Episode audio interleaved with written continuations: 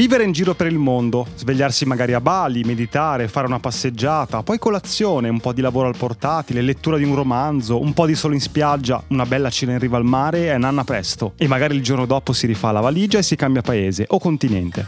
Una vita insomma da nomade digitale. Dite la verità, chi non l'ha mai sognata? Ma ci chiediamo, è davvero tutto così magico e perfetto? Il nostro ospite di oggi ci racconta la sua storia, fatta di coraggio, viaggi con biglietti di sola andata, lavori pesanti, ma anche di pratiche, consigli, esperienze di chi da molti anni vive sempre con la valigia in mano, girando il mondo con un solo obiettivo in mente, la ricerca della felicità. Per scoprire magari che la felicità invece sta proprio nella ricerca e ascoltando la puntata capirete che quest'ultima frase non l'abbiamo detta a caso. Io sono Edoardo Scognamiglio. Io sono Federico Favot. E siamo pronti ad hackerare la creatività di Gianluca Gotto. Ciao Gianluca, eccoci. Ciao. Ciao Federico, ciao Edoardo. Ciao. grazie per l'invito, è un piacere essere qui. Facciamo finta, no? Se di solito quando incontriamo sì. un ospite non lo conosciamo, adesso mesi che collaboriamo insieme, ci vediamo, ci sentiamo. Forse cui... più di un anno. Da più di un anno, per cui... Mm, esatto. Ma saremo comunque professionali, eh?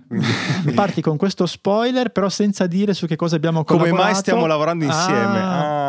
Ah, Lasciamo all'immaginazione no. del lettore. Però, no, la domanda che volevo però. fare a Gianluca, che io gli faccio sempre ogni volta che lo sento, essendo lui nomade digitale, essendo che ogni volta che apro Instagram lo vedo in un posto diverso del mondo, la domanda è scontata dove sei oggi di bello? Me lo chiedono prima ancora di chiedermi come va. Sì, esatto. Però oggi sono in un posto poco esotico rispetto ai miei standard, cioè sono a Torino, ah. dove però insomma tutto il mio percorso è iniziato, quindi torno volentieri qua. Ma riesci a fare comunque vivere un po' un'esperienza positiva anche da Torino oppure aspetta apro il tuo Instagram per vedere se...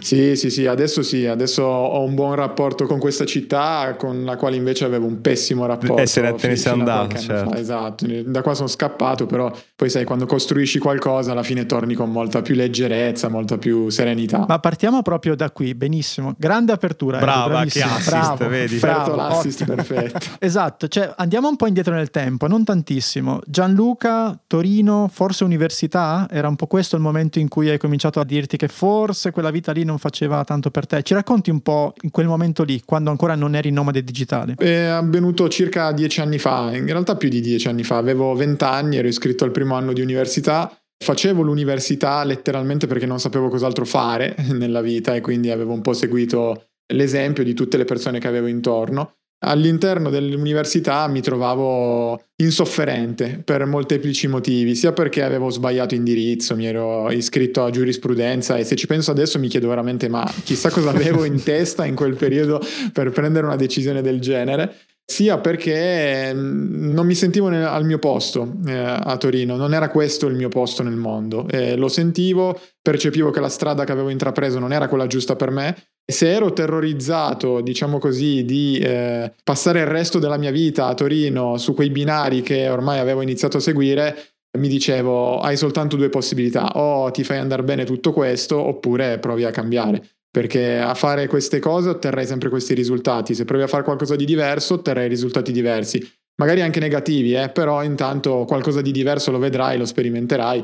E visto che avevo 20 anni mi sembrava opportuno non arrendermi immediatamente e diciamo esplorare un po' le alternative della vita prima di scegliere quella strada battuta, sicura, ma che non sentivo mia. E così da Torino sono partito a 20 anni per l'Australia con un biglietto di sola andata e in un certo senso da allora non sono più tornato, perlomeno non sono più tornato alla vita che avevo iniziato qui a Torino. C'è stato un percorso lungo dieci anni. Sì. Ma scusami, sai che in, in, tutte le storie c'è quello che viene definito incidente scatenante, no? cioè la vita di una persona va avanti sempre normale, succede qualcosa che gli fa cambiare vita. Prima di decidere di prendere quel biglietto per l'Australia, di sì, sola la, go- andata. la goccia che fa traboccare il vaso, no? Cioè la cosa che... Sì, cioè cos'è successo? Cos'è stata quella roba lì? Ma guarda, non è stato qualcosa di particolarmente forte, no? Come a volte racconto nei miei libri, quando scrivo, io scrivo romanzi, quindi lì mi piace proprio inserire questo elemento, no? Il momento in cui tutto cambia.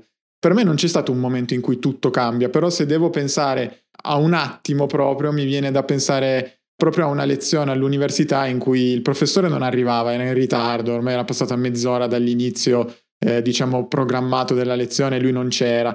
Mi guardai intorno, ricordo in quest'aula e vedevo che a nessuno sembrava particolarmente interessato di essere lì, no? nessuno aveva una grande passione per quello che stava facendo dentro quell'aula. E in quel momento mi ricordo che pensai, questo non è giusto, poi però mi resi conto che io ero forse quello meno interessato di tutti a star lì.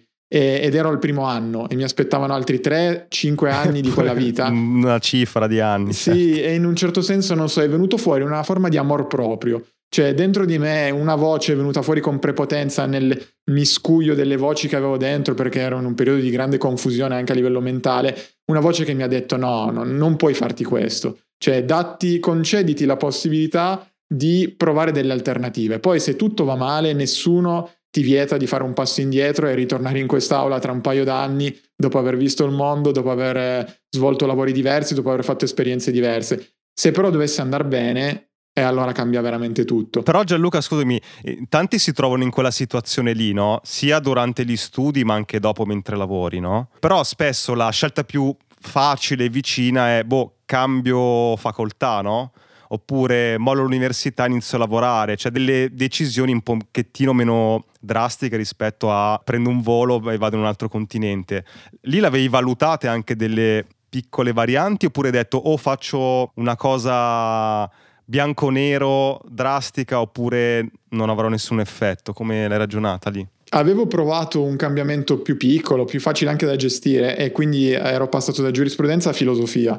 Però nonostante questo cambio di programma di studi, eh, dentro, dentro non era cambiato quello. niente. Era cambiato qualcosa fuori, ma dentro non era cambiato proprio niente. Questa è una domanda che mi fanno spesso perché effettivamente quello che, che ho fatto io è stato un salto nel buio, un qualcosa che magari molti pensano io no, non ce la farei mai a fare questo salto, oppure non è quello che voglio, che ci sta assolutamente.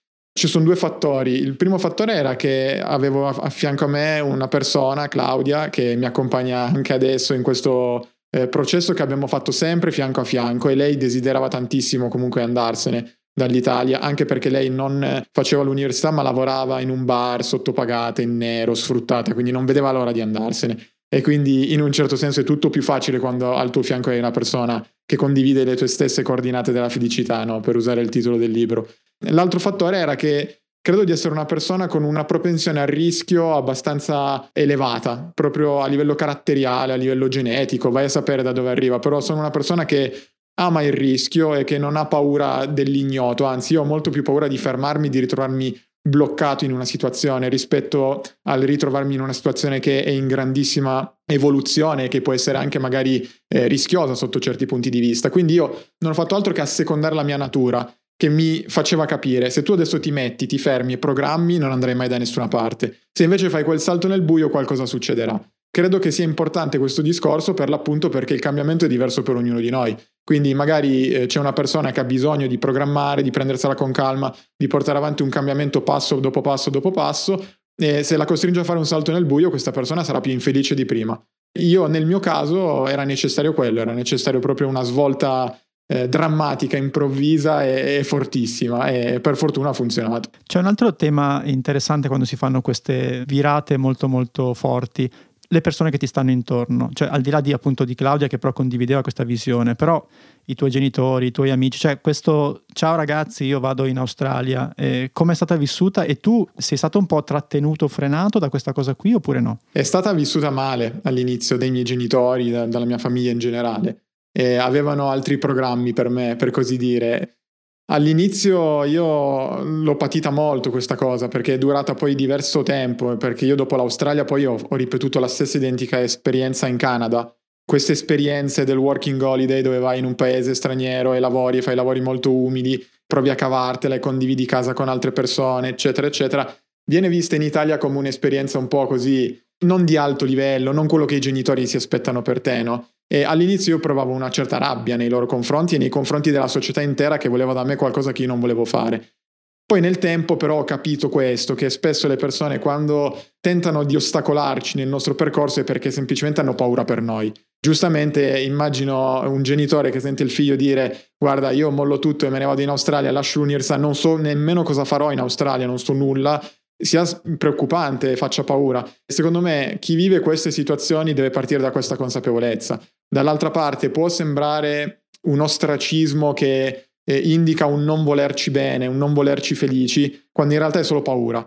io ho notato uno switch pazzesco nel rapporto con le persone che ho intorno nel momento in cui io ho iniziato a ottenere qualcosa di positivo dalla mia vita e dalle mie scelte. Cioè, quando io ho iniziato a essere felice della mia vita, le persone intorno a me hanno iniziato a mollare completamente la presa sul tentativo di farmi cambiare idea. E anzi, è diventato un eh, ti assecondo, spero che tu ce la possa fare. Però all'inizio sì è stata molto dura. Sono arrivato alla fine alla conclusione che non siamo qui per eh, giustificare tutte le nostre scelte nei confronti degli altri, perché alla fine a dire sempre di sì agli altri finiamo inevitabilmente per dire di no a noi stessi e quindi mi sono detto sono giovane e questa esperienza la devo fare. Per forza. Facci un po' il tutorial. Torniamo a quel punto lì in cui hai deciso con Claudia di andare come ti sei mosso? Cioè, realmente prendo il biglietto e basta? Cioè, non hai detto, boh, vediamo lì cosa possiamo fare, ci documentiamo prima di partire? Com'è andata? Eh, nel nostro caso è andata proprio così, cioè, eravamo giovani e incoscienti, per così dire, quindi... Cioè, cerca voli più, meno costosi, più lontani e hai scelto l'Australia no, così? No, no, l'Australia c'era già come idea, perché ci affascinava un po'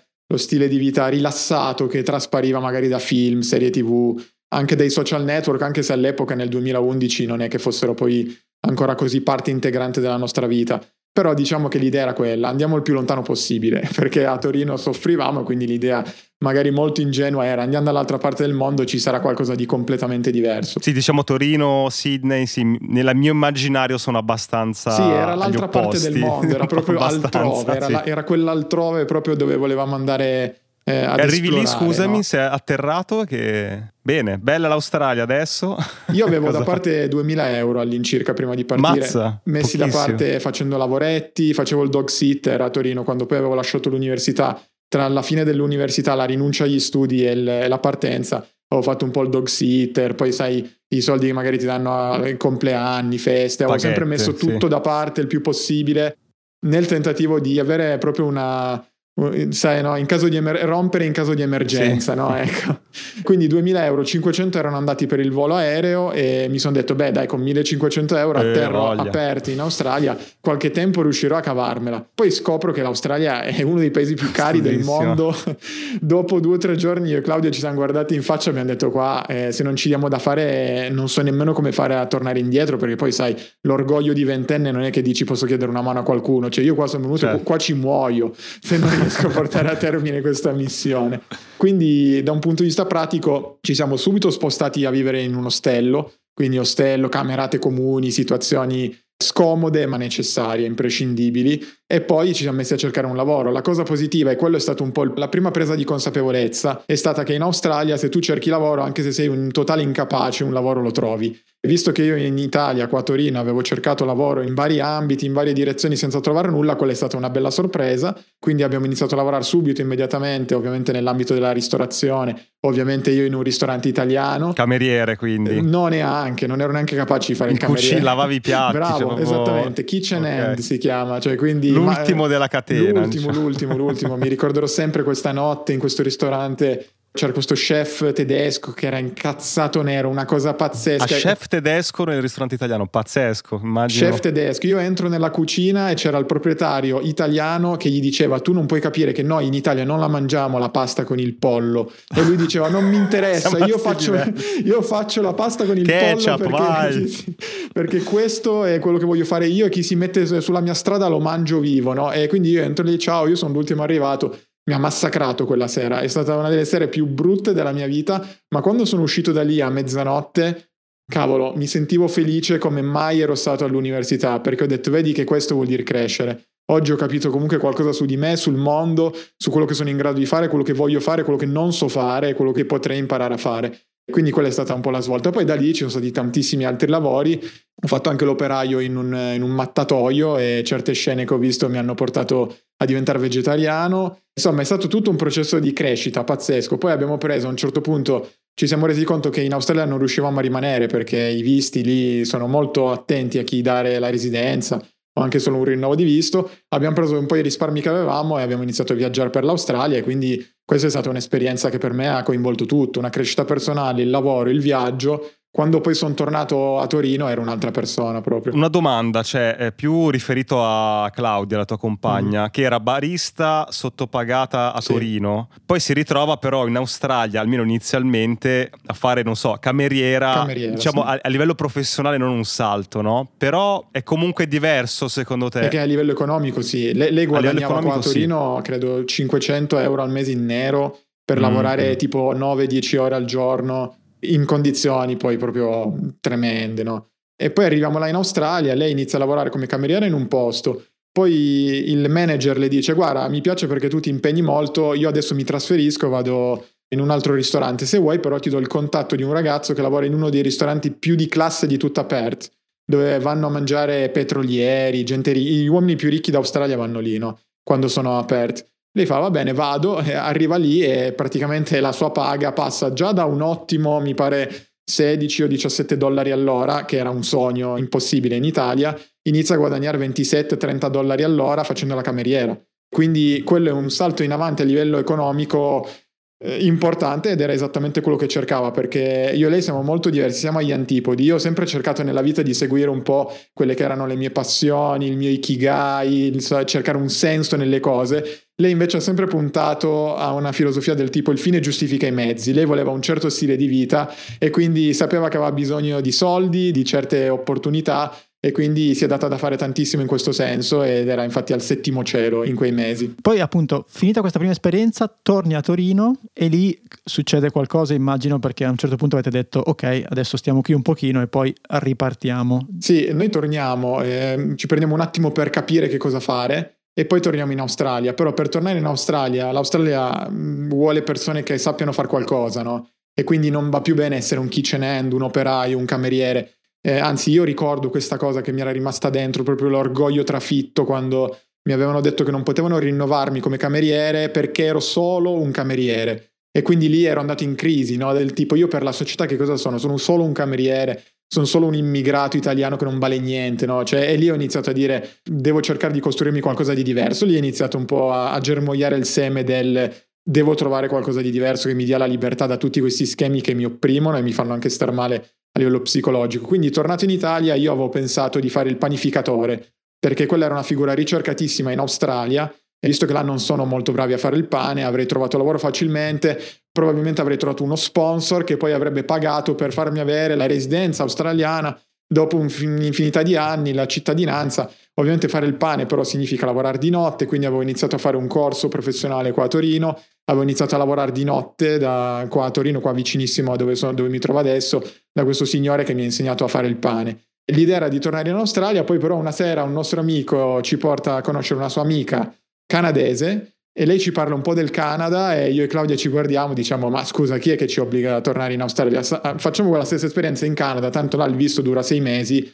facciamo sei mesi lì, lavoriamo duro, mettiamo da parte un po' di soldi, facciamo un'esperienza nuova, diversa e poi via, si parte per l'Australia. Il problema è che arriviamo a Vancouver e ci innamoriamo follemente di Vancouver e diciamo vogliamo rimanere qua. Io trovo lavoro in una fabbrica indiana del pane e quindi un posto che non il è... Il pane? Eh, torna al pane quindi? Si chiamava Indian Bakery ed era fondamentalmente una fabbrica del pane. Loro producevano pane per tutta Vancouver lo stabilimento Mazza. era in un posto bellissimo a Nord Vancouver, lo raggiungevo di notte con questo autobus che a luna di notte mi portava, passavi in mezzo a tutta questa vegetazione fittissima di questi boschi canadesi, no?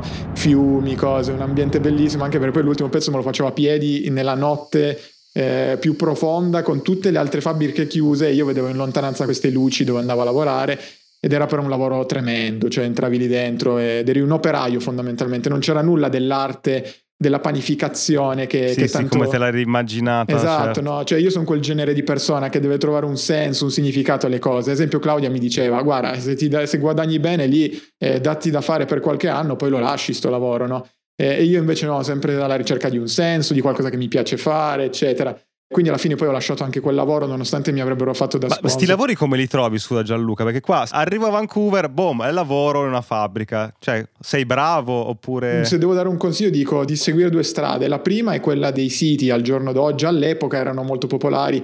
In Canada c'è Craigslist, che quindi metti annunci, no? cerco questo, cerco, cerco quest'altro, tra l'altro molto onesti e trasparenti fin dall'annuncio, quanto ti possiamo pagare, quante ore devi lavorare, eccetera, eccetera. quindi mandai tantissime candidature così. Poi però secondo me la cosa migliore per i lavori manuali, specialmente se vuoi fare il panificatore, è presentarti col tuo bel curriculum, con un bel atteggiamento pieno di energia e, e dire proprio chiaramente io sono disposto a tutto per lavorare qui.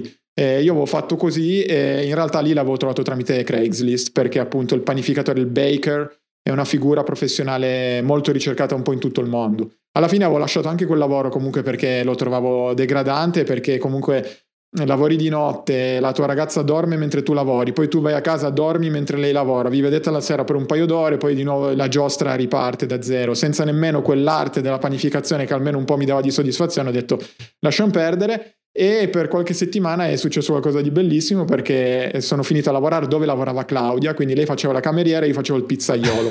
sono state settimane meravigliose, in quel periodo ci siamo detti guarda tra l'altro noi ci eravamo portati anche il cane in Canada, a Vancouver, perché volevamo proprio portarlo poi in Australia, ma a quel punto ci siamo detti no, questo è il posto giusto per noi, mettiamo radici qui, eh, abbiamo trovato il nostro posto nel mondo, magari faremo anche una famiglia, insomma eh, avremo una vita normale qua a Vancouver e un giorno succede l'incubo di qualsiasi viaggiatore o nomade digitale, una telefonata dall'Italia eh, che ti dice una persona a te cara un familiare, il padre di Claudia era, eh, sta malissimo e in fin di vita dovete tornare fondamentalmente. Noi torniamo, fortunatamente la situazione del papà di Claudia si risolve eh, in una maniera quasi miracolosa, quindi si risolve, va tutto per il meglio, però intanto sono passate delle settimane, è passato più di un mese in realtà, il visto del Canada dura solo sei mesi, non come quello australiano che dura 12 e quindi abbiamo Finito. perso l'affitto, il lavoro e il visto di tornare in Canada non c'era più possibilità perché a quel punto dovevi fare un visto studentesco carissimo, iscriverti a un Proprio corso. lì che volevi farci una famiglia. Esatto, esatto. Volevo, volevamo mettere radici e, e non è successo. Disperazione totale, però come dice quella parabola del contadino cinese che forse conoscete, forse sì, forse no,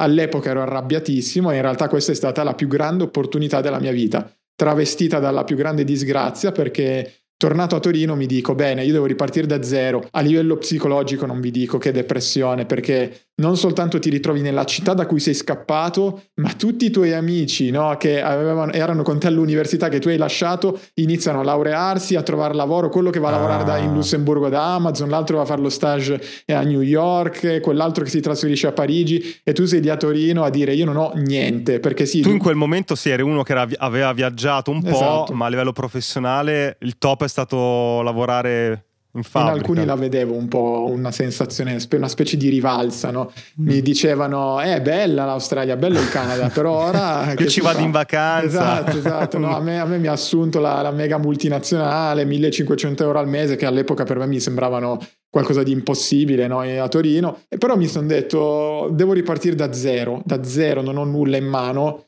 se devo ripartire da zero, la cosa positiva è come avere un foglio bianco, no? E allora proviamo a scriverla noi questa storia. Stavolta invece di farmi condizionare, come mi ero fatto condizionare anche un po' per la panificazione in un certo senso, dall'Australia e dalle sue richieste severissime, mi sono detto partiamo da zero e che cosa mi piace fare per una volta tanto, invece di che cosa devo fare, che cosa mi piace fare. In quel periodo mi aggrappavo tanto ai libri per non pensare alla realtà deprimente che vivevo e mi sono detto, beh, a me piace scrivere, eh, non avevo assolutamente l'ambizione di scrivere libri, mi sembrava una cosa impossibile, però un giorno mentre navigavo su internet perdendo tempo alla ricerca di un'ispirazione mi sono detto, scusa, ma internet è pieno zeppo di siti. Tutti questi siti sono pieni di testi, ma ci sarà qualcuno pagato per scrivere tutte queste robe? Non sarà il proprietario del sito che li scrive, non ci credo.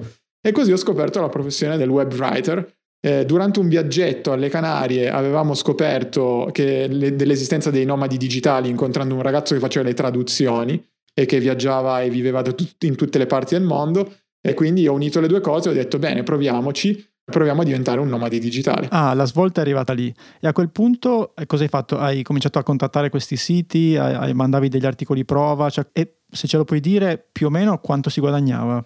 Per, per, darci un'idea. Certo, certo, sì, sì. Tanto io lo racconto anche tutto nei dettagli nel primo libro, Le coordinate della felicità.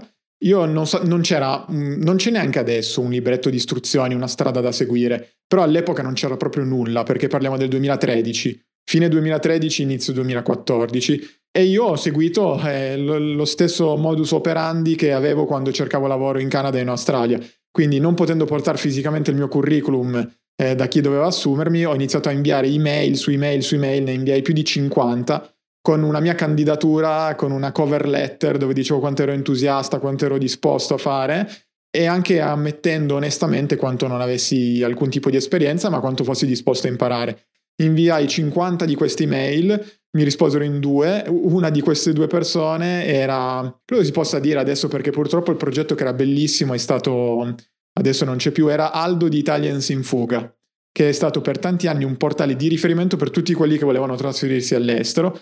E lui mi disse guarda io non ho budget perché in realtà il mio è un progetto che porto avanti soprattutto per aiutare gli italiani però se vuoi puoi scrivere degli articoli questo ti aiuta a fare molto network ti aiuta a capire come funziona WordPress tutti gli strumenti del web writing della scrittura online e fidati che delle opportunità poi verranno fuori. Iniziai a scrivere per Italians in Fuga, un giorno intervistai un ragazzo che si era trasferito a Malta per gestire le operazioni di un'azienda piuttosto grossa nell'ambito del gaming online. Lo intervistai, lui fu entusiasta dell'intervista e mi disse ma tu per caso te ne intendi di poker? Perché io, tra le altre cose, mi occupo di questo portale, che è il più grande portale italiano di informazione sul poker. Abbiamo bisogno di un articolista, se ti va, mandaci degli articoli di prova, glieli mando e trovo finalmente il mio primo lavoro retribuito che poi avrei svolto per i successivi 5-6 anni. Ah cavolo. Di poker non ne sapevi niente? No, cioè di dovuto... poker ne sapevo, ne sapevo. Ah, ne sì, sapevi? Sì, sì, sì, ah, sì. E quella okay. è stata una fortuna perché lui mi ha detto, ah, noi ah. troviamo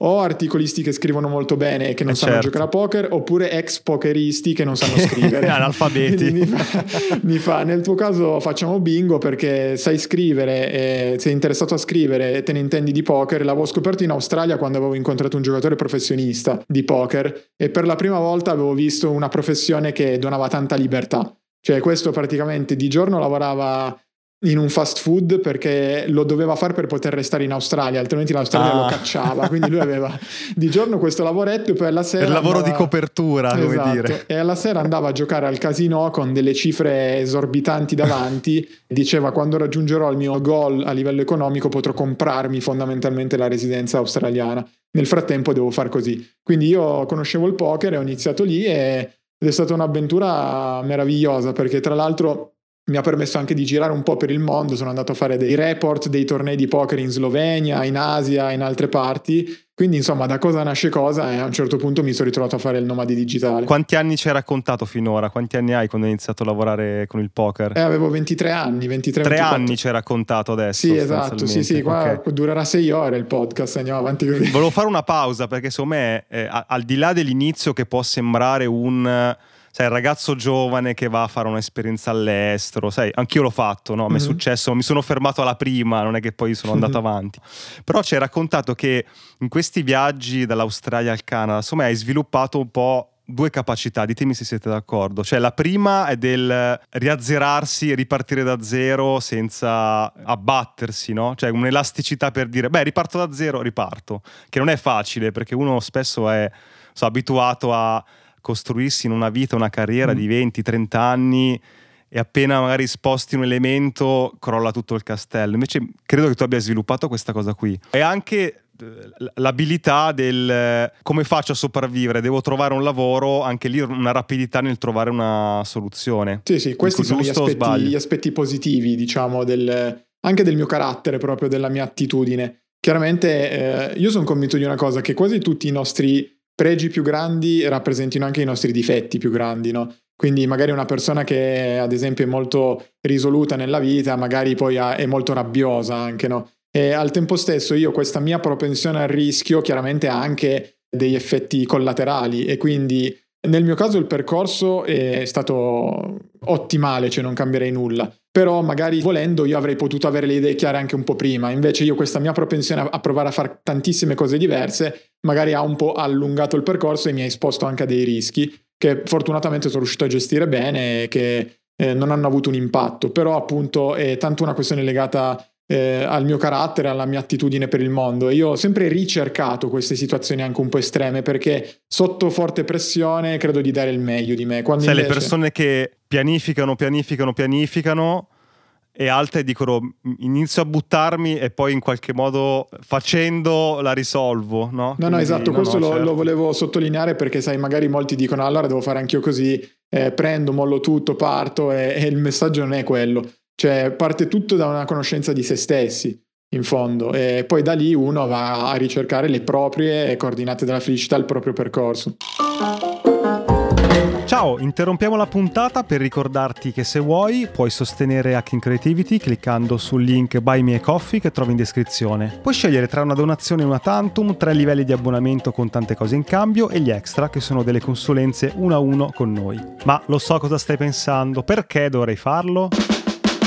Uno, perché questo podcast vuole crescere sempre di più, ma a vari costi, quindi per tenere accesa la macchina e fare ancora più puntate abbiamo bisogno del tuo supporto. Due, se ti abboni hai qualcosa in cambio, dal canale Telegram riservato dove trovi nuovi link, backstage e un contatto diretto con noi, fino a partecipare a una registrazione dal vivo via Zoom di una nostra puntata di link e ricevere in anteprima i format su cui stiamo lavorando. Tre, se anche una volta soltanto ascoltando il nostro podcast ti è venuta in mente un'idea, hai trovato una dritta che ti ha svoltato un lavoro, beh è un buon motivo per far continuare questo progetto perché prima o poi ti darà ancora qualcosa di utile. Insomma, clicca il link in descrizione, trovi tutte le combinazioni che abbiamo pensato per supportarci e intanto grazie. Torniamo alla puntata. Ok, giri di nuovo il mondo con Claudia. Adesso fai il, il, web writer per cui diciamo sei un nomade digitale a tutti gli effetti. Poi a un certo punto cosa è scattato che vi ha fatto dire ma perché non raccontiamo questa nostra avventura anche agli altri? Lì c'è stato una, un altro scarto, no? Rispetto a... Sì. E lì, lì cosa è successo dal punto di vista proprio mentale? Ma è successo che eh, Claudia è anche diventata una nomade digitale. Lei all'inizio in realtà faceva una sorta di import-export dall'Asia di arredamenti, mobili, statuette, queste cose qua.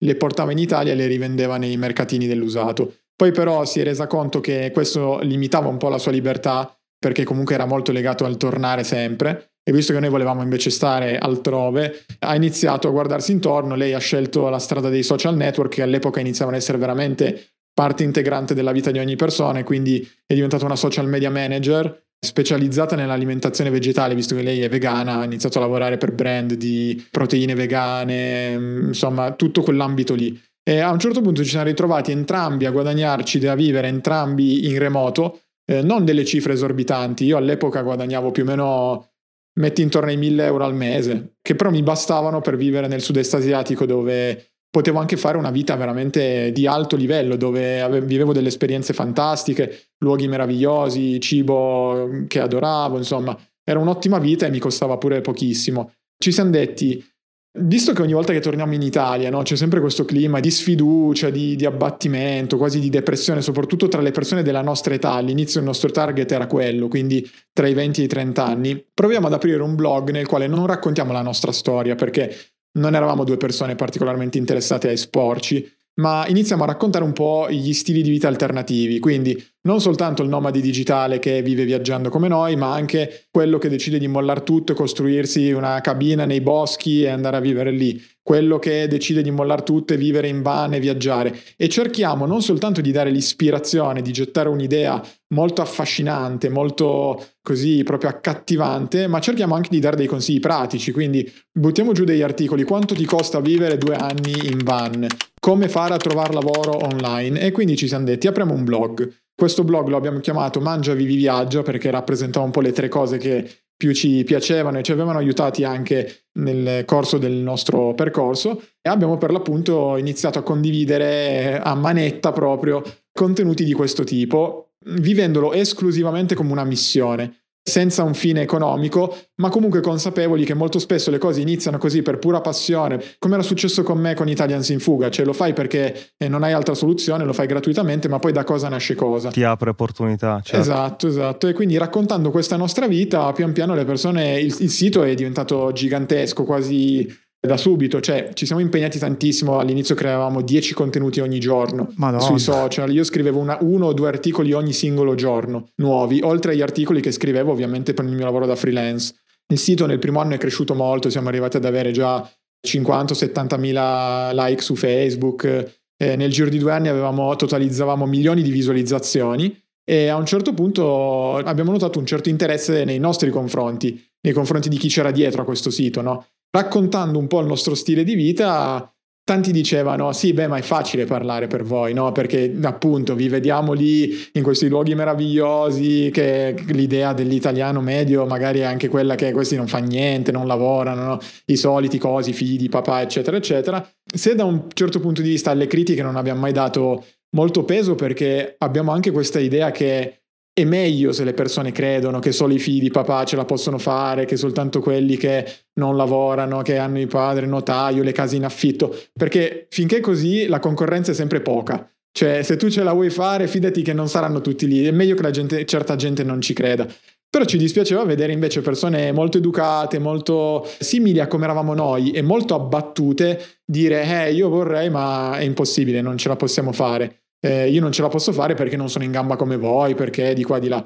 Allora ci siamo detti perché non scrivere un libro stavolta dove raccontiamo tutto questo e quindi nei dettagli possiamo andare a raccontare che io e te fino a due o tre anni fa eravamo una cameriera e un panificatore, certo. poi dopo siamo stati disoccupati, abbiamo fatto di tutto, eppure da quelle vite lì siamo riusciti adesso ad avere uno stile di vita esclusivo, come, perché comunque è esclusivo ed è, ed è uno stile di vita basato, come dice Tim Ferris nel suo libro 4 ore alla settimana, eh, sulla moneta dei nuovi ricchi, che non è il denaro, non è la materia, ma è il tempo. Quindi tutto questo libro è nato da, da, da questa idea e da quel momento in poi c'è stata una svolta perché per l'appunto eh, le persone hanno proprio iniziato a seguire noi e, e, lì è stata un po' la svolta nel 2018. Qui noi ti immaginiamo in tutto questo periodo di nomade digitale in diversi luoghi del mondo, cioè come ti spostavi? Noi diciamo tra il 2014 2015 e il 2019 eh, siamo stati quasi sempre in Asia nel sud-est asiatico, abbiamo viaggiato e vissuto anche per periodi piuttosto lunghi, anche per diversi mesi, in Thailandia, in Malesia, in Laos, in Cambogia, a Singapore, a Hong Kong, anche in un periodo a Macao, perché Macao è una delle capitali mondiali del poker, quindi ero andato lì a fare delle interviste, delle cose,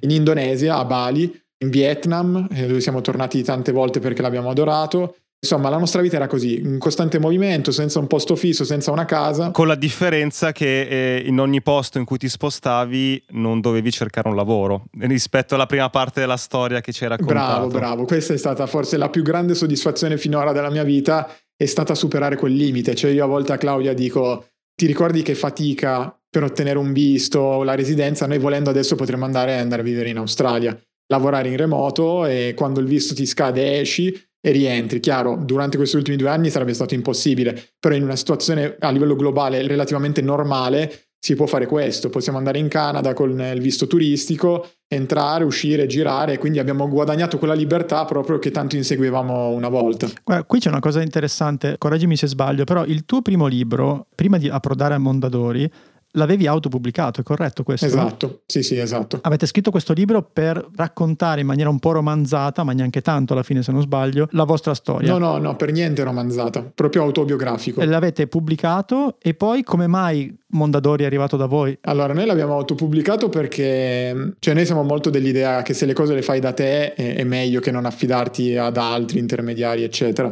All'epoca poi io ero ancora un po' scottato dal fatto che quando avevo 19 anni eh, nell'anno della mia maturità. Io avevo fondamentalmente accantonato lo studio per la maturità negli ultimi tre mesi perché mi era venuta l'idea di scrivere un libro, un thriller. E mi ero dedicato a scrivere questo thriller, poi la maturità era andata pure male, avevo preso un voto inferiore a quelle che erano le mie aspettative perché non ero riuscito a studiare, però mi ero detto di nuovo, per me ci sono cose che sono più importanti no? del numero, che sia uno stipendio, un voto, eccetera. Solo che quel libro l'avevo autopubblicato, si chiamava Speranza e Follia e credo che l'abbiano letto io, mio padre, mia nonna e basta. Una delusione pazzesca, ma, ma, sai cosa vuol dire che non te lo fila proprio nessuno, nessuno, no?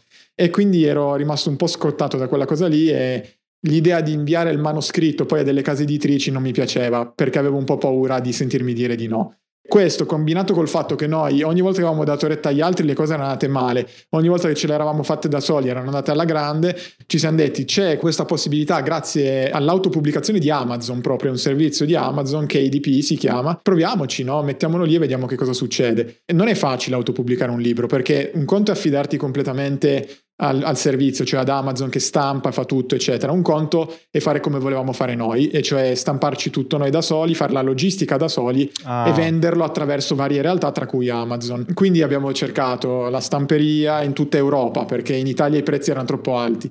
La stamperia l'abbiamo trovata in Slovenia, abbiamo trovato il centro di logistica in Slovacchia. Nel frattempo io e Claudia ci eravamo trasferiti a vivere quando eravamo in Italia, in Romania, a Timișoara, e quindi era una cosa veramente fatta stranissima, una cosa che molto complessa. Un giro pazzesco. Sì, sì, un giro pazzesco che ti prendeva più tempo alla fine curare questa logistica rispetto alla cura dei contenuti che tu facevi per promuovere quel libro. Il libro è andato molto bene in autopubblicazione, credo sia stato il libro più venduto tra quelli autopubblicati del 2018-2019 e così alla fine del 2018, dopo pochi mesi dalla pubblicazione, mentre eravamo proprio in Romania, è arrivata un'email eh, di una editor di Mondadori che mi, mi ha detto ci piacerebbe parlare con voi di qua di là, allora mm, quando siamo, una volta siamo tornati in Italia siamo andati a Segrate dove loro hanno questa, la loro sede siamo andati lì a parlare, abbiamo discusso un attimo, loro erano interessati non ad acquisire il primo libro, ma um, a parlare della possibilità di farmi scrivere un romanzo, perché comunque dicevano tu scrivi in un modo che si presterebbe bene. Hai per caso un'idea per un romanzo? Se ce l'hai parliamone. Io all'epoca ce l'avevo un'idea eh, di una storia di cambiamenti di vita, di un grande cambiamento di vita che poi porta il protagonista a Bali, che era dove vivevamo stabilmente all'epoca, e quindi è nato il mio primo romanzo. Il primo romanzo è andato abbastanza bene. Aspetta, aspetta che ti fermo un attimo, perché qua è interessante questa cosa che dici non mando il manoscritto ma me lo pubblico, che io sono anch'io di questa filosofia, perché probabilmente quando mandi delle proposte non ti si fila nessuno, quando, quando fai vedere che una roba esiste, che c'è un risultato, che ci sono ovviamente delle vendite, un interesse, è ovvio che dire, attrai le opportunità anche in questo caso, quindi è stata una mossa... Sì, sì, sì, assolutamente, questo infatti lo dico spesso anche a chi mi chiede ho scritto un libro, come fare. Eh, secondo me l'autopubblicazione Fai vedere che hai, pub- hai, un pubblico. Anche perché se ti arriva un'offerta da una casa editrice senza che tu abbia mai pubblicato nulla, quell'offerta sarà molto bassa. Cioè il mondo dell'editoria è un mondo che non è in crisi, ma che forse potremmo definire in crisi per quanto riguarda i libri che diciamo restano un po' di nicchia. Eh, mm-hmm. cioè i libri che vendono tanto vendono tanto, ma se un autore prova ad emergere, quello è un mondo molto difficile. È molto meglio avere già un biglietto da visita. Questa cosa l'abbiamo presa tra l'altro da un atteggiamento che aveva Claudia quando gestiva i social network. Lei ha iniziato come me dal nulla e non sapendo come fare per diventare una social media manager, lei ha detto io adesso creo una serie di pagine tra Instagram e Facebook eh, dove parlo tipo dell'alimentazione vegetale mm. o di cose che interessano a me, Faccio il vedere. fitness eccetera. Le provo a portare, lei diceva io voglio avere una pagina su Instagram che arrivi a un milione di follower perché se ho una pagina da un milione di follower e vado da quelli che vendono le proteine e gli dico guarda cosa sono riuscito a fare qua e magari riesco a fare la stessa cosa col tuo. E con lei aveva funzionato benissimo e ha funzionato perfettamente anche per noi con l'autopubblicazione, cioè quando poi un libro vende tanto e va bene, chiaramente la casa editrice arriva in realtà sono arrivate tante case editrici, ah. quasi tutte con delle offerte anche più dignitose rispetto a quelle che avremmo ricevuto avendo solo un blog. Ecco. E da lì altra svolta, perché sei adesso è uscito da poco il tuo quarto libro, sei di fatto adesso uno scrittore di romanzi a tempo pieno, credo, o ancora scrivi anche articoli? No, scrivo sul blog, non scrivo più okay. articoli per altri clienti, ormai il mondo del poker l'ho, l'ho, l'ho lasciato nel, nel 2020 però comunque sì, mi occupo soprattutto di romanzi, per l'appunto se scrivi romanzi avere comunque una casa editrice alle spalle non dico che sia fondamentale, ma per me è importante. Poi ho trovato solo persone fantastiche in Mondadori, soprattutto la mia editor Paola, che è proprio una persona che mi dice sempre tu devi scrivere solo quello che vuoi tu, devi fare le cose a modo tuo, da parte mia io non ti voglio neanche influenzare dicendoti questo va bene o questo no, cioè è proprio una totale libertà che funziona perfettamente per me. Ma i tuoi libri di cosa parlano? Perché il primo sul realismo della tua esperienza, il secondo un romanzo, cioè facci capire come possiamo inquadrarti. I miei libri parlano di cambiamenti di vita, questo è il tema comune a tutti i miei libri e cioè di come affrontare situazioni negative della vita cercando di uscirne meglio e cercando di inseguire quella felicità che poi alla fine è un po' il motivo per cui ognuno di noi si alza dal letto ogni mattina e vive un'altra giornata. Per quanto le storie siano eh, diverse tra di loro, c'è sempre questa tematica del mi ritrovo ad affrontare un periodo negativo, provo ad uscirne e poi nel mio cercare semplicemente di uscirne trovo anche quel qualcosa in più, cioè trovo eh, la felicità. Io mi occupo di questo, sono libri che per quanto romanzi sono anche libri di crescita personale, spesso vengono definiti così o vengono anche inseriti in quelle categorie proprio, perché io cerco anche di inserire anche appunti a liste, una serie di consigli pratici e di suggerimenti per crescere come essere umano. L'ultimo, ad esempio, facci la quarta di copertina. Si intitola La pura vida ed è un libro che ho scritto dopo aver vissuto in realtà per cinque mesi in Costa Rica. eh, che è considerato uno dei paesi più felici del mondo, dove le persone non solo vivono bene, ma vivono anche a lungo perché dei, ha una delle popolazioni più longeve del mondo, concentrazione altissima di ultracentenari, insomma era un paese che volevo visitare dopo tanti anni di Asia. Sono andato lì per capire se alla base di questa loro filosofia che si chiama pura vida ci fossero dei pilastri. Possiamo portarci a casa. Esatto, e fossero universali, cioè che uno non si ritrovi a dire, beh, facile fare la pura vita quando sei con 30 gradi, le palme, l'oceano, tutto l'anno in infradito, ma dimmelo a me che vivo a Torino e la certo. pura vita è un bel niente, no? Quindi io ho iniziato a scrivere questo libro per questo motivo, però per l'appunto a me piace inserirlo all'interno, inserire questi concetti, questi insegnamenti all'interno di una storia, perché quando ero in Asia e iniziavo a esplorare un po' il buddismo, a cercare di capire che cosa fosse il buddismo e come funzionasse, mi rendevo conto che era così efficace, così semplice da capire perché il buddismo viene spiegato quasi sempre attraverso la formula della parabola. Quindi ci sono due monaci che camminano, vedono una bella ragazza che vuole attraversare una pozzanghera, ma ha paura, uno dei due la prende in braccio, no? Sono tutte queste storielle che alla fine ti rimangono in testa molto di più rispetto al devi fare questo, devi fare l'altro. Quindi io ho cercato di portare questo all'interno dei miei libri e per l'appunto anche in quest'ultimo libro, La pura vita, il protagonista è un ragazzo che si ritrova sulla soglia dei 30 anni a chiedersi che cosa abbia fatto della sua vita. Un giorno ritrova una lista di cose da fare prima di compiere 30 anni che aveva scritto quando era adolescente. Mm. Eh, inizia a leggerla così con un sorriso eh, dettato Guarda dalla nostalgia, messo, esatto. Sì. Eh? Poi scorre la lista e si rende conto di non aver realizzato praticamente Niente, nulla se non no. le cose più banali, quindi andare via di casa, trasferirmi da Torino e trovare un lavoro. Queste sono le uniche tre cose che ha fatto. Tutti gli altri, i sogni, i desideri, le cose che dicono davvero chi è lui, che rappresentano la sua vera natura, la sua vera identità, non li ha fatti, mancano pochi mesi ai suoi 30 anni e decide, guarda, visto che, però questo è uno spoiler, non diciamolo, decide di partire per un viaggio, ecco, okay. per cercare di, di risolvere questa lista. E senti, la tua giornata, ovunque tu sia, diciamo, com'è? È molto programmata in realtà, perché durante i primi anni di nomadismo digitale, di vita nomade, non mi davo regole e poi nel tempo ho capito che quello era veramente la strada verso l'autodistruzione, cioè la vera libertà all'inizio credevo che fosse vivere senza regole. Nel tempo ho capito che la vera libertà è non vivere secondo regole imposte da altri, ma vivere secondo le tue di regole. E quindi è anche importante darti un set di regole. Io mi alzo molto presto, quindi alle 6, a volte anche alle 5 e mezza sono già in piedi. Mi alzo e la prima cosa che faccio con Claudia è una lunga passeggiata, torno più o meno ai 5-6 km. Poi rientriamo a casa ovunque ci troviamo facciamo colazione molto lentamente, molto con calma. Solo dopo colazione accendiamo gli smartphone e poi inizia la giornata lavorativa, che per me è diciamo dalle 8 alle 12 indicativamente. Dipende dal periodo dell'anno, perché se sono in una fase come questa in cui sto promuovendo un libro e sono in Italia e mi sto muovendo tanto, tendo a non scrivere il libro di cui mi sto occupando, ma tendo invece a curare più gli aspetti legati al blog, ai social, a delle eventuali presentazioni. Ho diciamo un po' una to-do list di cose che devo fare. Questa settimana devo... Questa intervista. Sì, esatto. Tutto, quel, okay. giorno devo scrivere un articolo nuovo, quel giorno voglio fare quello, voglio fare l'altro, se c'è da fare un video, una cosa. Quindi riguarda tutto molto la scrittura. Io scrivo principalmente al computer, ho il mio Rocketbook che è questo taccuino diciamo riutilizzabile dove prendo appunti, dove pianifico un po' le mie giornate, però diciamo che dalle 8 alle 12 mi occupo di scrittura. Cerco di far quello, la parte più creativa, perché se tenessi quella parte per la fine della giornata quando sono più stanco, poi si vedrebbero dei risultati diversi. Quando ho iniziato questa vita mi ero dato come obiettivo di non lavorare dopo pranzo, quindi lavorare al massimo al mattino, piuttosto ti svegli strapresto, ma dopo pranzo non lavori, no?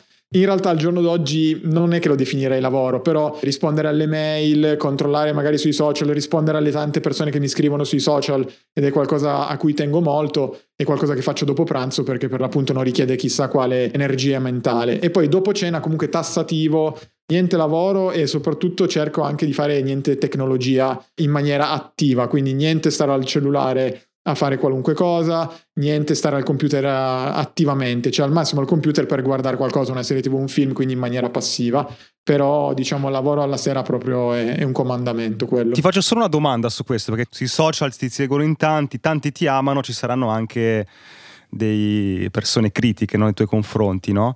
Non tiro fuori una io, ah vabbè, facile fare sta cosa che ti hanno pubblicato il libro, ma poi oppure non è vero che lavori solo queste ore. Queste due qua che hai fatto non me le hanno mai fatte.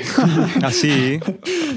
no, esatto. Eh, No, la critica principale deriva dal non conoscere come siamo arrivati a questo punto. Le persone si fermano al risultato e non, non guardano il processo. Io penso sempre questo, che non è comunque la mia missione non è quella di convincere gli altri di qualcosa. Spesso chi si ostina a voler convincere gli altri del proprio valore non è nemmeno lui tanto convinto del suo valore. Tutte le persone più serene e di successo che ho incontrato in giro per il mondo non avevano davvero spiegazioni da dare a nessuno, cioè perché quando tu riesci a ottenere qualcosa che per te è così significativo, e di quello che pensano gli altri ti interessa fino a un certo punto. Però tu sei, perché io non conosco i numeri no, del, delle persone che hanno fatto la tua scelta, no? Cioè tu sei la storia positiva, no, sì. ovviamente, ma da quanto hai capito tu sei una bellissima eccezione oppure effettivamente una scelta di vita come la tua può essere abbracciata al netto delle differenze da chiunque? Chi parte dallo stesso punto di partenza che avevo io ha le mie stesse possibilità di farcela. Eh, l'importante è di nuovo non innamorarsi del risultato finale e soprattutto non cercare di applicare degli schemi che hanno funzionato per me su di sé, perché uno dei messaggi che ricevo più spesso è vorrei fare la tua vita ma io non so scrivere.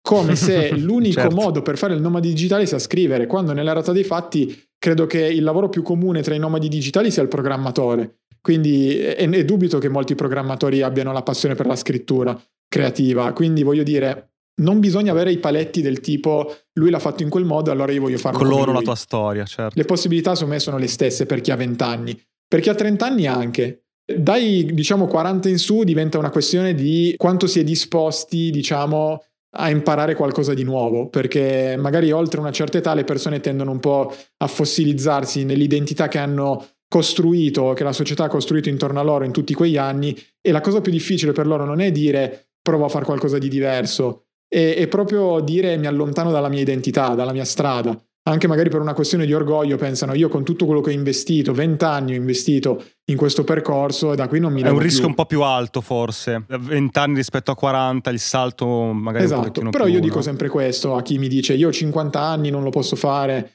Considerate che non è che avere 20 anni sono soltanto pregi, cioè quando tu hai 20 anni è vero che puoi sbagliare tantissimo e questo è sicuramente il pregio numero uno, è vero che hai dalla tua il tempo, la forza fisica, hai le energie mentali per farlo, eh, hai, la, hai, mille possibilità davanti a te, questo senza dubbio, ma è anche vero che quando hai vent'anni tu di te stesso che cosa conosci? Nulla. Tu della vita che cosa conosci a vent'anni? Nulla non hai mai cambiato un lavoro, magari non hai mai lavorato, non hai mai magari affrontato un divorzio, non hai mai affrontato un lutto, tutte queste cose. Puoi partire un po' più avvantaggiato se hai più sì, esperienza. Sì, perché tutte queste mm, cose mm. sono negative nella mente di un cinquantenne certo. che le certo. vede in maniera negativa. Ma l'aver affrontato un lutto, un divorzio, un cambiamento di lavoro, una crisi personale, un tradimento di un amico, tutte queste cose generano in te un'esperienza che il ventenne non ha e tu allora a 50 anni non stare a vedere che non hai più il tempo che hanno gli mhm, altri, le certo. possibilità, certo. vai a, un attimo a valorizzare la tua esperienza perché alla fine le scelte che prendiamo sono molto frutto di esperienza. È assolutamente possibile. Io ho incontrato in giro per il mondo famiglie numerose, single, persone di 60 anni, persone di 20.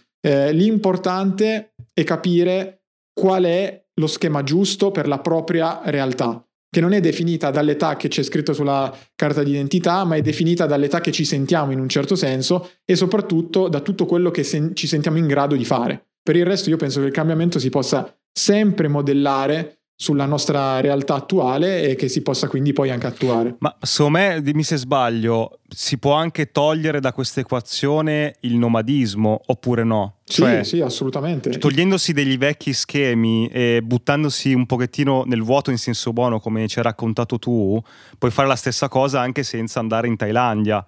E molti hanno la difficoltà proprio a fare questo primo passaggio anche rimanendo qua. Forse quello anche il tema. Assolutamente importante. sì. Io ho conosciuto un eh, una famiglia a Monteverde in Costa Rica, che è una località super piovosa sulle montagne della Costa Rica, tant'è che hanno, hanno i camini nelle zone comuni degli hotel perché fa pure freddo. Eravamo lì davanti a sto camino, c'era questa famiglia di irlandesi, madre, padre e tre figlie che erano lì e no, eh, si scambiano due parole, una bellissima famiglia e lui mi ha raccontato che è praticamente un programmatore e lui ha iniziato a fare il, il, programmatore non perché volesse viaggiare per il mondo, ma perché gli dispiaceva non poter vedere le figlie crescere e quindi diceva io sto fuori casa chiuso dentro un cubicolo per otto ore al giorno, lontano, un'ora andare, un'ora tornare, torno a casa stravolto e mi, mi, mi guardo un giorno, mi sveglio e vedo mia figlia che ha dieci anni e dove sono finiti quei dieci anni?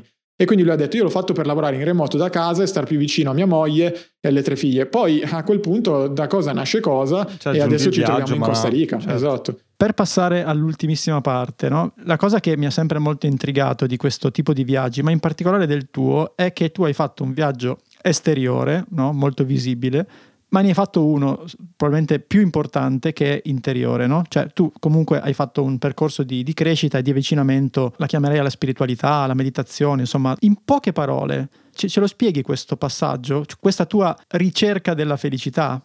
E poi capirete perché ho usato queste parole. Sì, è nato tutto quando qualche anno fa mi sono ammalato di dengue in Asia ed è successo che sono stato ricoverato. Che cos'è? La dengue è una malattia, è una febbre fondamentalmente. Ah, okay che nei casi più gravi è anche mortale. Eh, sono stato ricoverato tre giorni in un ospedale di Bangkok. All'epoca ero all'apice della mia vita da nomade digitale, avevo già anche pubblicato il primo libro, ero, ero veramente all'apice della mia felicità. Succede questa cosa e fa crollare tutte le mie certezze perché eh, la dengue guarisce nel corpo nel giro di qualche giorno, massimo qualche settimana, ma ti lascia degli strascichi a livello mentale molto pesanti e molto simili a quello che adesso viene definito long covid. Io nelle settimane, nei mesi successivi sono caduto in una sorta di depressione che mi ha fatto capire una cosa.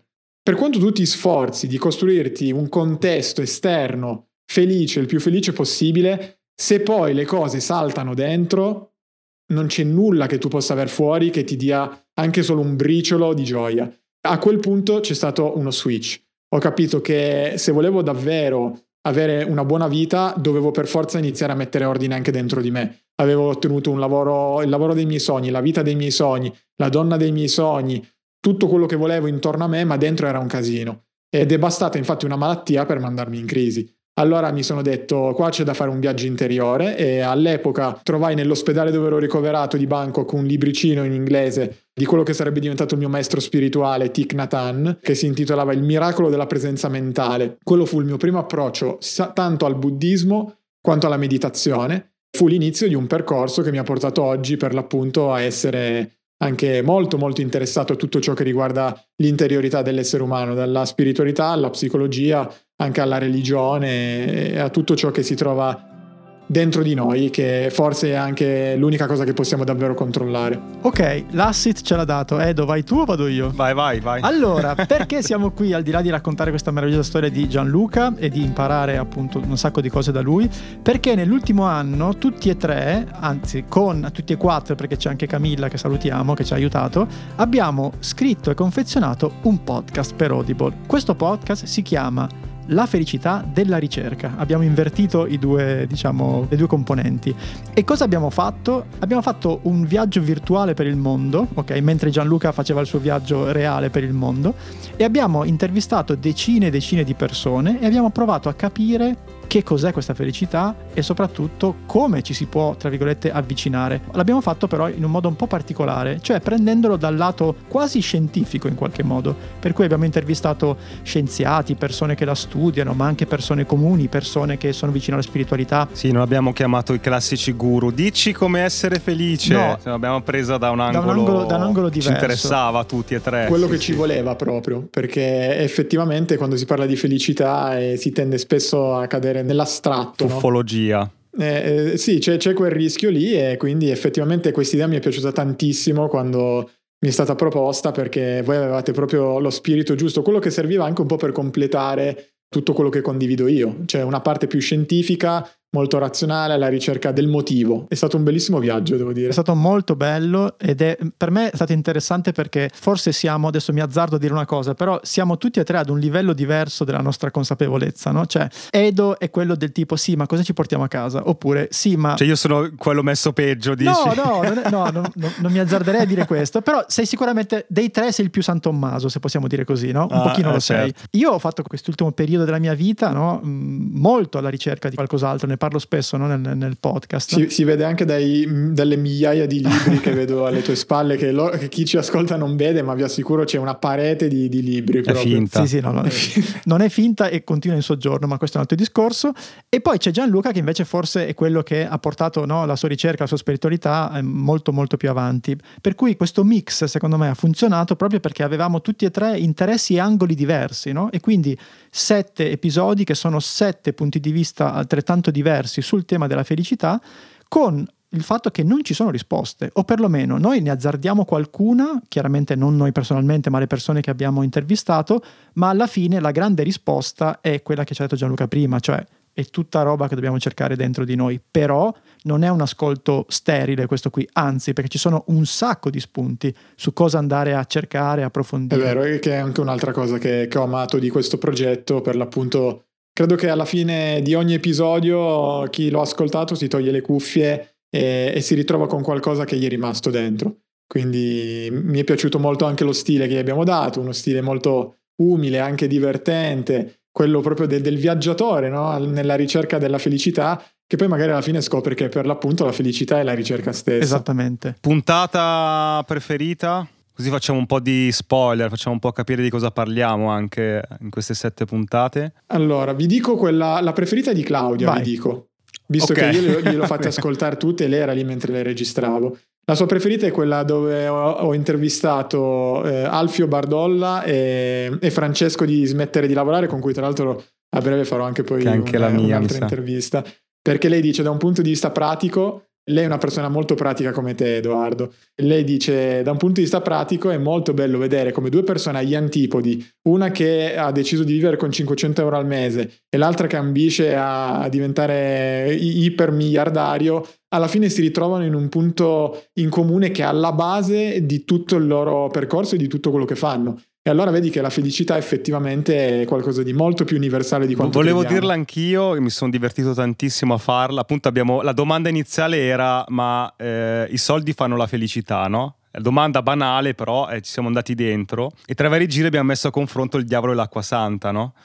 Quindi Alfio Bardolla, soldi, fatturato, vai, spingi, e dall'altra questo ragazzo Nermenni che vive con 500 euro al mese. A me è piaciuta moltissimo personalmente, anche visto che, che scrivo libri, mi è piaciuto moltissimo l'episodio, credo fosse il sesto, quello dove siamo andati un attimo a capire proprio la definizione di felicità e di come in tutto il mondo alla fine se tu vai a chiedere che cosa significa felicità la risposta è simile e non c'è nessuno che fa basare la felicità su qualcosa di materiale ma su uno stato d'animo e quindi torniamo a quello di prima, un conto è il mondo fuori, ma tutta un'altra storia è il mondo che abbiamo dentro. Vede? Ma uh, a me è piaciuto molto quello della mente, cioè del pensiero, no? Perché lì anche lì c'è proprio eh, cioè il potere della mente. Eh, ra- raccontacela. Ah, lì, lì abbiamo intervistato tra gli altri, ad esempio Italo Pentimalli, che è uno che si occupa molto no, del potere della mente, ha scritto molti libri sul tema, però l'idea è questa, cioè quanto potere abbiamo veramente sulla mente fino ad arrivare no, agli eccessi, alla The Secret, no? appunto puoi, quello che pensi diventa realtà, per cui sono tutte cose che approcciate da un punto di vista un po' più scientifico, come dire, riesci a farti un'idea tua, no? che è diverso dal chiudi gli occhi, pensa a una Lamborghini e poi esci e la trovi, ecco, insomma è un pochino più complesso di così. Volevo lanciarne un'altra, giusto così sì. diamo l'idea. Un'altra puntata tra le mie preferite è quella in cui parliamo della felicità nelle diverse epoche storiche. Ah, bello, bellissimo. Perché ci siamo chiesti va bene che adesso abbiamo vissuto di tutto, stiamo vivendo di tutto, no? Ma se facciamo zoom out guardando l'umanità, noi rispetto all'uomo delle caverne, a, a rispetto a un antico romano, siamo più felici o meno felici? Si stava meglio quando si stava peggio, mm, no? Come si dice una volta. Sì. E abbiamo, abbiamo, trattato dal punto di vista evoluzionistico anche per vedere un po' le differenze tra la nostra epoca e i nostri antenati. Sì, ma è pieno, tutto il podcast è davvero pieno, pieno di spunti super interessanti che poi spaziano dalla spiritualità più profonda, ma sempre affrontata con uno spirito comunque critico e razionale. Quindi devo dire che anche io ho trovato delle risposte scientifiche delle, eh, a qualcosa che sentivo vero dentro di me, ma che razionalmente non riuscivo a spiegare, fino a cose estremamente concrete, pratiche e, e quindi anche molto utili nella vita di tutti i giorni. Tra l'altro, guarda, per chiudere, stavo pensando a questo, Edo, in questa stanza virtuale siamo due TEDx speaker e uno no. Io sono... Aspetta. Scusami, ormai è molto più di moda Sì. non esserlo perché sono Bravo, tutti TEDx esatto. quello speaker, di cioè, essere cool. ti posso dire di non esserlo, Esatto. posso Ma volevo dirti questo però, la differenza di views tra il mio e quello di Gianluca è, di oltre un, È- è esorbitante. è di oltre un milione, perché credo che Gianluca abbia il TEDx più visto, il TEDx italiano più visto della storia, è giusto Gianluca? Sì, esatto, confermo. Abbiamo superato da qualche mese Paolo Bonolis, che era il, il leader di questa così Tu classifica. Fede invece? Ma io sarò credo a 2500 views, credo. Eh, gente buona però. Dai, dopo questo podcast eh, invitiamo tutti ad andare a vedere il TEDx di Eh, Fede. bravo, Esatto. bravo, così si fa. Benissimo, allora io direi di salutare Gianluca e di ringraziarlo. Il podcast lo trovate su Audible, è già uscito quando ascolterete questa puntata, per cui dateci un ascolto, come si dice in questi casi. Gianluca, grazie mille. Gianluca, io una domanda finale. Ma quanto ti sei divertito a registrare gli speaker con me? Qua dobbiamo, dobbiamo allora svelare i retroscena. È che Edoardo, Full Metal Jacket. Edoardo è, è- più severo di quello che sembra da dietro uno schermo. E allora mi ha dato dei consigli pratici ma detti con una certa, con una certa decisione. E uno di questi consigli era che il sorriso fa- io adesso la dico in maniera poetica. Il sorriso si sente anche dalla voce non, è- non si vede solo quello che diceva invece Edo era ricordati di sorridere ogni volta che doveva Se lui partire. diceva una frase, sorridi, sorridi, Esatto. sorridi. Però devo dire una cosa, e questo lo dico davvero onestamente, da quella volta lì la mia, Sorridi la mia- sempre. no, la, la mia capacità di parlare comunque devo dire che è migliorata, perché Eh, mi, mi hai dato dei suggerimenti anche sulla tonalità, sulle- Ecco. sul modo di, di parlare, di, di stare con... eh, eh, anche a livello di postura, di, eh, che ha funzionato. Ma, ma durante ringrazio. tutta questa chiacchiera insieme hai sorriso, infatti Sì, eh, ma ha funzionato. perché, ma perché ero felice di essere qua con voi, anche l'altro. eh. Va bene.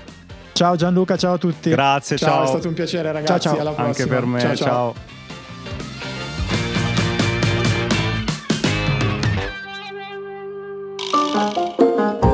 La puntata è finita e adesso cosa puoi fare? Beh, due cose. Uno, iscriverti ai nostri appunti. Trovi il link in descrizione per ricevere la nostra newsletter con tutti i link di cui abbiamo parlato, belli ordinati, così puoi leggerli in tranquillità e approfondirli. E due, puoi fare un giro sul nostro canale di Buy Me a Coffee. Se vuoi sostenere il nostro podcast trovi tante modalità, dall'abbonamento alla donazione one shot, agli extra. Quindi clicca il link, valuta se c'è qualcosa che ti interessa e intanto grazie per il tuo supporto.